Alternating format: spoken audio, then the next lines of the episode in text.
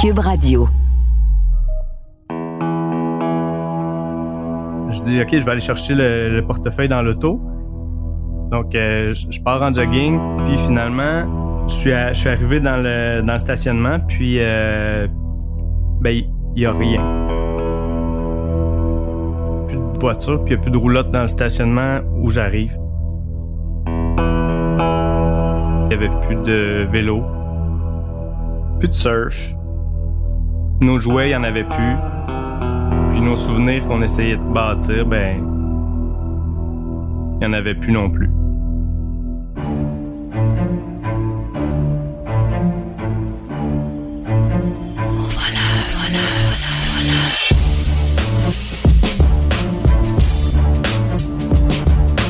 Ah, se faire voler.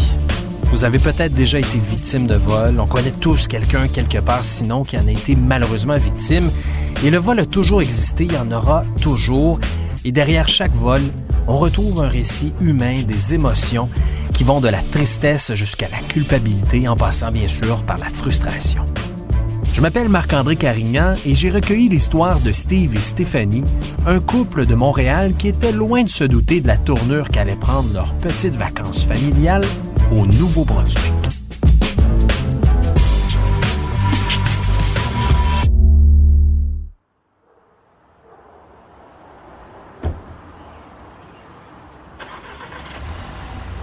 On est à l'été 2017, au début des vacances de la construction, et on a prévu assister au mariage d'un ami à Moncton. L'objectif, c'est de s'en aller à Kennebunk, rejoindre des amis, passer une semaine à la plage. On remonte au Nouveau-Brunswick à Moncton. De là, on s'en allait à Kouchibouguac, camper dans le parc national, et on revenait tranquillement à Montréal en suivant, euh, en suivant le fleuve.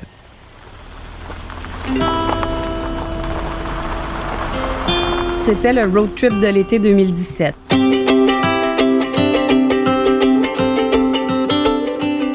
On était super heureux de partir. On avait des gens agréables avec qui on passait la moitié des vacances. On avait une belle semaine juste nous quatre en famille. On avait tout notre stock, nous, les surfs, les wetsuits, le, le, linge froid au cas où on aurait du mauvais temps. On avait les vélos. On était vraiment extra équipés pour avoir du fun en famille pendant deux semaines. Pour nous, le, le voyage, c'est un peu comme... Euh, on essaie de voir ça comme euh, d'instaurer des, des, traditions. Puis c'est effectivement dans les premiers voyages qu'on faisait avec, euh, avec les enfants.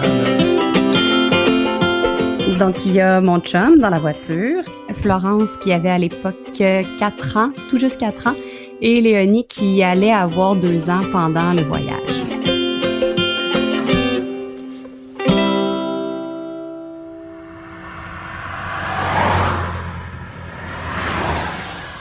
Traînait une bowler des années 70, je me rappelle pas une 73 72. C'était pas euh, elle était pas jeune, elle était plus vieille que nous, disons. C'était une roulotte qu'on avait achetée euh, à la naissance de Léonie dans le but de pouvoir partir en famille, faire des grandes expéditions, camper.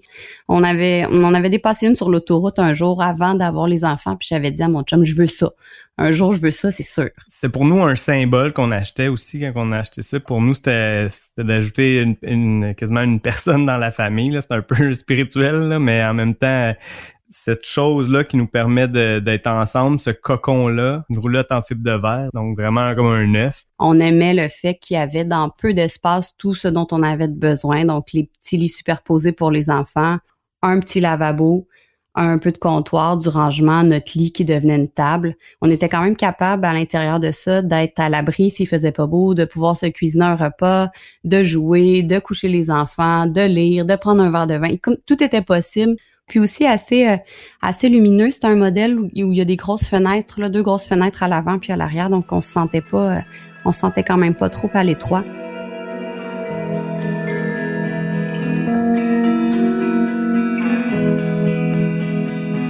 Nous, on l'avait eu à bon prix d'une dame. On est allé la chercher à Ottawa. Puis elle, l'avait acheté d'un monsieur qui l'avait utilisé toute sa vie pour aller au Bleuet en Abitibi. Puis elle avait été un peu séduite par notre projet de famille. Puis elle, l'avait utilisé pour faire ce genre de voyage-là, seule avec sa fille. Donc elle, elle l'avait un peu là, euh, légué à une autre famille pour qui elle avait eu un coup de cœur. Donc on connaissait toute son histoire. C'est vraiment notre premier jouet, notre premier moteur de, d'expérience en famille, tout ça. Donc, on, y a mis beaucoup de temps et, euh, d'énergie pour la, la, mettre à notre goût puis pour qu'elle réponde à nos besoins. C'était notre deuxième maison.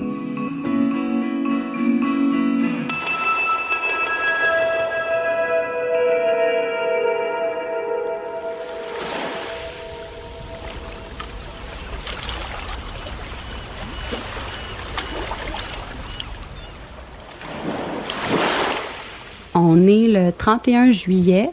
Donc, le mariage a eu lieu à Moncton. On est parti le lendemain. On s'est rendu à Kouchibouguac. On a passé une première nuit. Et puis, on, stationne la roulotte et la voiture avec tout notre, équipement à l'intérieur. Puis, on s'en va avec les enfants passer la journée à la plage.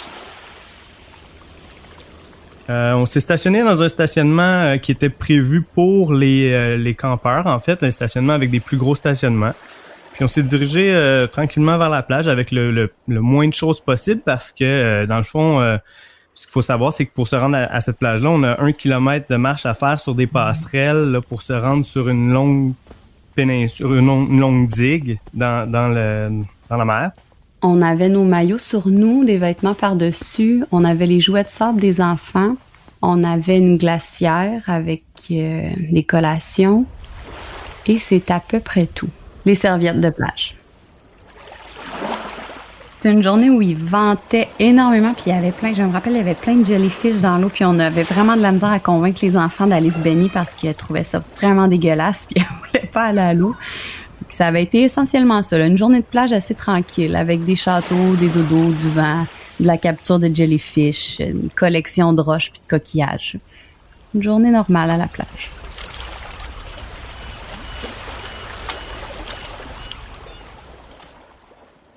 On avait dit aux filles que si elles passaient une belle journée à la plage puis qu'elles acceptaient de faire une petite sieste, on les emmènerait manger une crème glacée comme collation après. Donc, euh, juste avant de s'engager dans le chemin, le sentier qui, mène à la plage, il y, avait comme une petite cantine avec un bar laitier. Puis on avait fait le pacte à ce moment-là que si elles dormaient, elles allaient avoir une crème glacée au retour. Fait on refait le chemin à l'envers avec nos affaires, puis arrivé à la crème glacée, là c'est ça. Je constate que j'ai oublié mon portefeuille dans l'auto. Donc, mon chum me dit, ben, reste ici avec les filles, puis moi, je vais aller, je vais aller chercher. Je pars en jogging, je m'en vais chercher le portefeuille, puis finalement, il n'y a plus de, y a plus de voiture, puis il n'y a plus de roulotte dans le stationnement où j'arrive. Puis je, me mets à douter parce que, tu sais, je suis quelqu'un qui a vraiment quand même un bon sens de l'orientation, mais je me dis, ben là, c'est impossible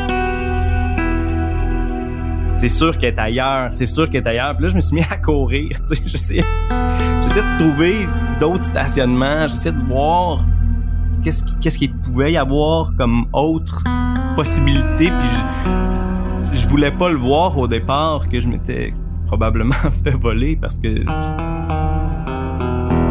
c'était clairement là le stationnement, tu sais.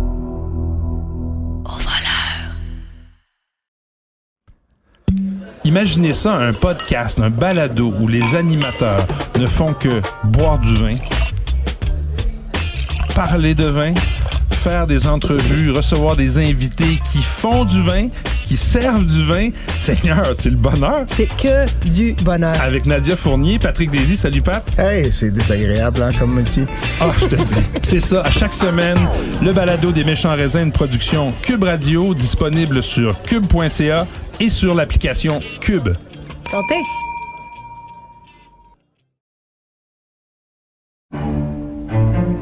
Donc là, je me rends jusqu'à jusqu'à Steph, puis, euh, puis je lui annonce, je dis là, faut pas paniquer, mais je je, je, trouve pas euh, je trouve pas la roulotte. Là, ben voyons, ça se peut pas, là. Retourne voir comme il faut.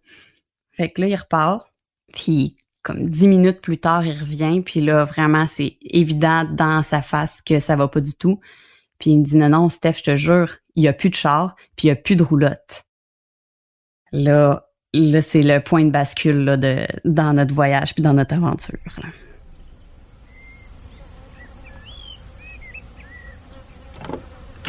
Le garde-parc est arrivé rapidement. Les autres, ils étaient vraiment euh, sans connaissance. Là. Ils pouvaient pas croire.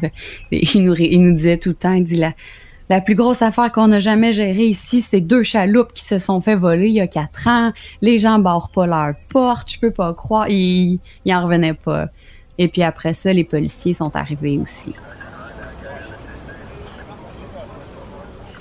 Moi, je me suis vraiment mis à pleurer. J'en, je pouvais pas croire que c'était en train d'arriver. Puis là, il y avait aussi en même temps que ça, les enfants demandaient leur crème glacée. Puis là, on n'avait plus de couches pour Léonie. Elle avait envie d'aller aux toilettes. C'était comme une espèce de tourbillon là, de problèmes puis d'affaires qu'on n'arrivait pas à régler. On essayait de trouver mon téléphone. Son téléphone n'avait plus de pile. Fallait essayer d'appeler quelqu'un. Fait que là, on est allé voir les, les gens de la cantine pour essayer d'informer le, la sécurité du parc. On s'est comme mis à, à essayer de trouver euh, quoi faire avec les enfants, qu'est-ce qu'on allait faire du reste de notre journée, où est-ce qu'on irait coucher, comment on s'en irait de là. C'était comme surréel. Là. Les deux, on n'arrivait comme pas à vraiment accepter ce qui, ce qui se passait, puis c'est comme si on cherchait d'autres explications, mais les deux, on s'affilait pas. Là. Là, on a fait la déposition. D'ailleurs, ma fille a un souvenir assez précis de des voitures de police, puis elle, était venue avec moi dans la voiture de police. Elle, à ce moment-là, elle a ça, elle trouvait ça très cool. Elle était assise dans une voiture de police, elle posait plein de questions. Je pense pas qu'elle prenait pas là, elle saisissait pas l'ampleur de ce qui se passait. Elle trouvait ça plus divertissant qu'autre chose. Rendue à ce moment-là, elle avait sa crème glacée dans l'auto de police. Trouvait ça drôle.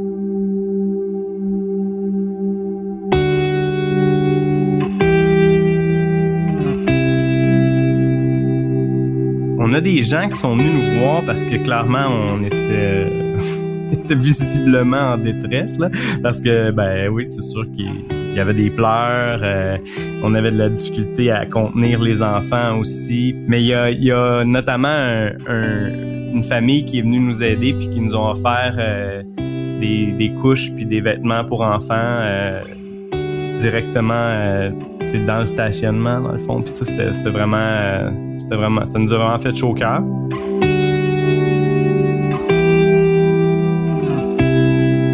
Puis il y a, euh, il y a aussi le, le, garde le garde-parc qui est venu euh, qui est venu nous voir pour euh, essayer de trouver des solutions avec nous. Puis il nous a aussi offert de nous de nous loger pour la nuit si jamais on trouvait pas d'autres solutions. Ce qu'on a fait, c'est qu'on a rappelé les amis qui venaient de se marier, puis on leur a écourté un peu leur lune de miel parce qu'ils sont partis de Moncton puis sont venus nous chercher, nous puis les enfants, pour nous ramener chez eux. On a, on a même ramené les bébés jusqu'à Moncton, euh, sur nos genoux. Là, c'était vraiment, euh, c'était vraiment la crise.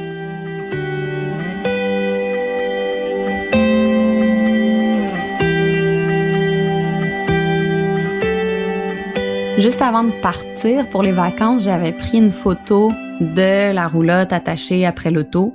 Dès qu'on a compris qu'on s'était fait voler, j'ai repris cette photo-là puis je l'ai publiée. Je disais que la voiture et la roulotte avaient été vues pour la dernière fois à Kuchibouguac à 16h30.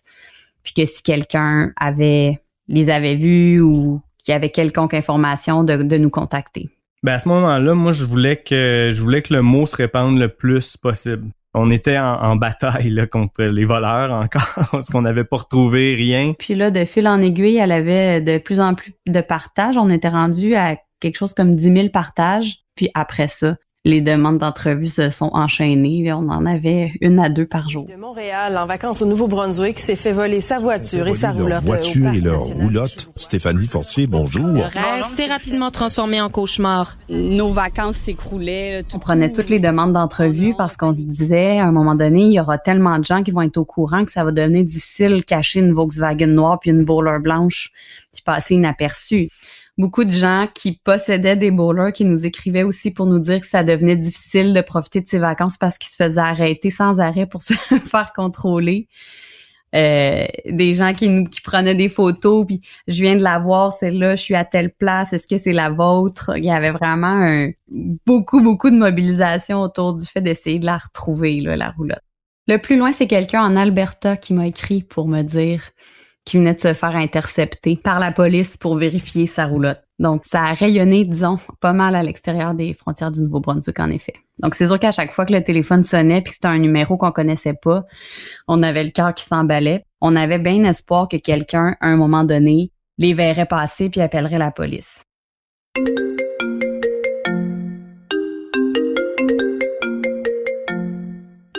C'est moi qui ai reçu l'appel des policiers. En fait, la première, la première information qu'on a reçue des policiers, c'est comme quoi il y avait une Volkswagen noire qui avait été retrouvée brûlée près du parc de Coutibougouac.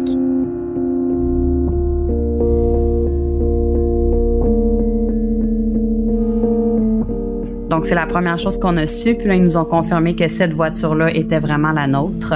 Il restait peu de choses de la voiture. Il y avait eu des utilisations d'un, accélérant.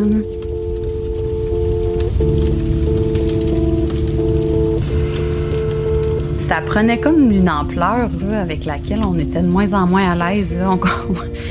ça, ça, devenait... C'était déjà un peu rocambolesque, mais là, la carcasse d'auto brûlée, ça, c'était ça a été quand même un pas pire choc.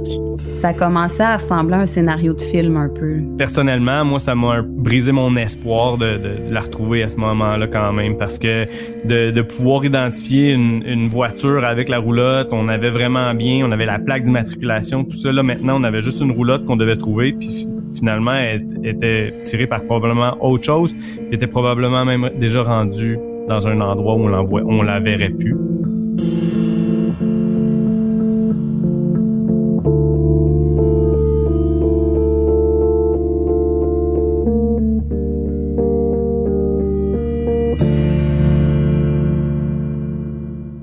Le lendemain, les policiers nous ont appelés pour nous dire qu'ils avaient trouvé des effets personnels en bordure d'une route près d'un bois et qu'ils voulaient qu'on passe pour identifier parce qu'il y avait des bonnes raisons de croire que c'est des choses qui nous appartenaient.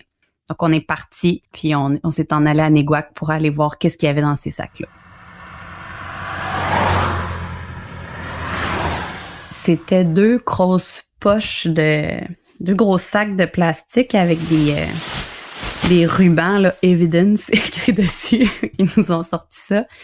Il nous faut savoir qu'à ce moment-là, ben, il nous manquait la roulotte, évidemment, mais les deux autres objets qu'on souhaitait vraiment retrouver, c'est d'abord ce fameux journal intime-là, mais aussi le Monsieur Titi de notre plus vieille Florence. Monsieur Titi, il était là à sa naissance, puis c'était, c'est comme un membre de la famille, là. C'est vraiment quelqu'un un toutou important pour elle. Puis depuis qu'on s'était fait voler la roulotte, qu'elle le pleurait. Puis pourquoi les méchants ont pris mon monsieur Titi. Puis elle se réveillait la nuit, elle pleurait, puis elle réclamait. Donc la chose qui nous préoccupait le plus, c'était de savoir, même quand les policiers m'ont appelé, je leur ai dit, est-ce qu'il y a un petit toutou beige dans le sac? Ont dit, on peut rien vous dire, venez voir.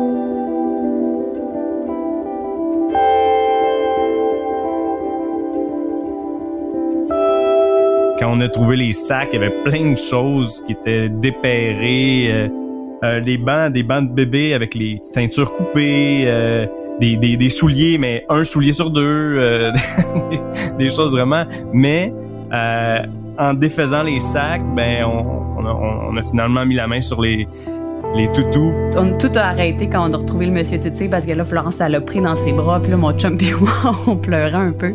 C'était un beau moment de une belle retrouvaille. Monsieur Titi avait été kidnappé.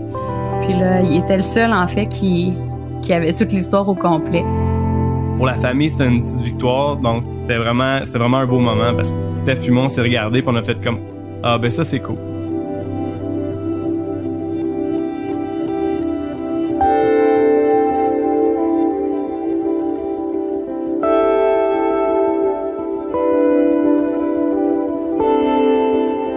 Pendant deux ans, on a, surveillé toutes les bowlers qui se mettaient à vendre. On avait des alertes Kijiji sur des tonnes de mots. On était devenu un peu parano. Dès qu'on prenait la route, mon chum et moi, on parlait plus. Puis on regardait partout si on voyait des taches blanches. Puis une fois, on est passé devant un petit chemin de terre. Puis là, mon chum, il dit, je pense que j'ai vu une bowler blanche dans la cour du monsieur. Là, mon chum s'est stationné Là, il m'a donné le téléphone. Il dit là, je vais aller voir. Si dans cinq minutes, je suis pas revenu, appelle la police. Fait que là, moi, je l'ai surveillé. Il a sauté la clôture. J'avais le téléphone. J'étais prête à composer le 911. Là, finalement, il est revenu en courant. C'était pas ça pendant tout, mais on était fous. On faisait juste la chercher. Je me demande encore comme comment tu peux ouvrir la porte d'une voiture, voir deux bancs de bébés, savoir que tu es au fin fond d'un parc national, puis décider quand même que tu pars avec tout? J'ai été fâchée longtemps de ça. Je, je m'expliquais pas. Puis je voyais ma fille qui me demandait d'y expliquer, puis j'avais comme rien à y répondre à part que tout le monde est pas gentil. pense que c'est ça. Avec le recul, il y a une espèce de, de bulle dans notre histoire qui était celle-là, qui était qui était la roulotte. Elle a eu un début, elle a eu une fin. Puis cette, cette portion-là, ben, elle nous a apporté énormément. Finalement, euh, c'était triste, c'était c'était plate, mais mais tout le monde était en santé, puis puis on a réussi quand même à avoir des beaux moments en famille, puis on a vécu des choses fortes en famille.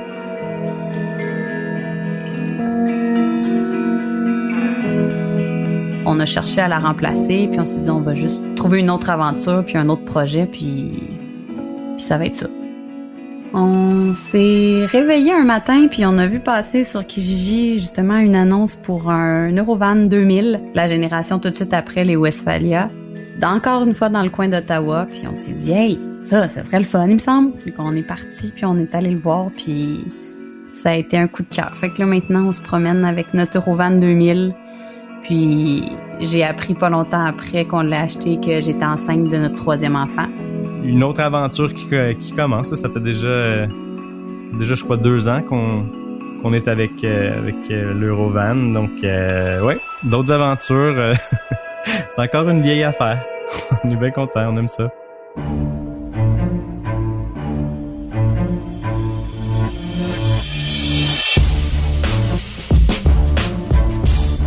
Merci beaucoup à Steve et Stéphanie d'avoir accepté notre invitation, d'avoir partagé cette histoire pour notre série Balado. Au voleur est une idée originale de moi-même, Marc-André Carignan, également à la réalisation, montage et recherche pour cet épisode. Au voleur est une production signée Cube Radio.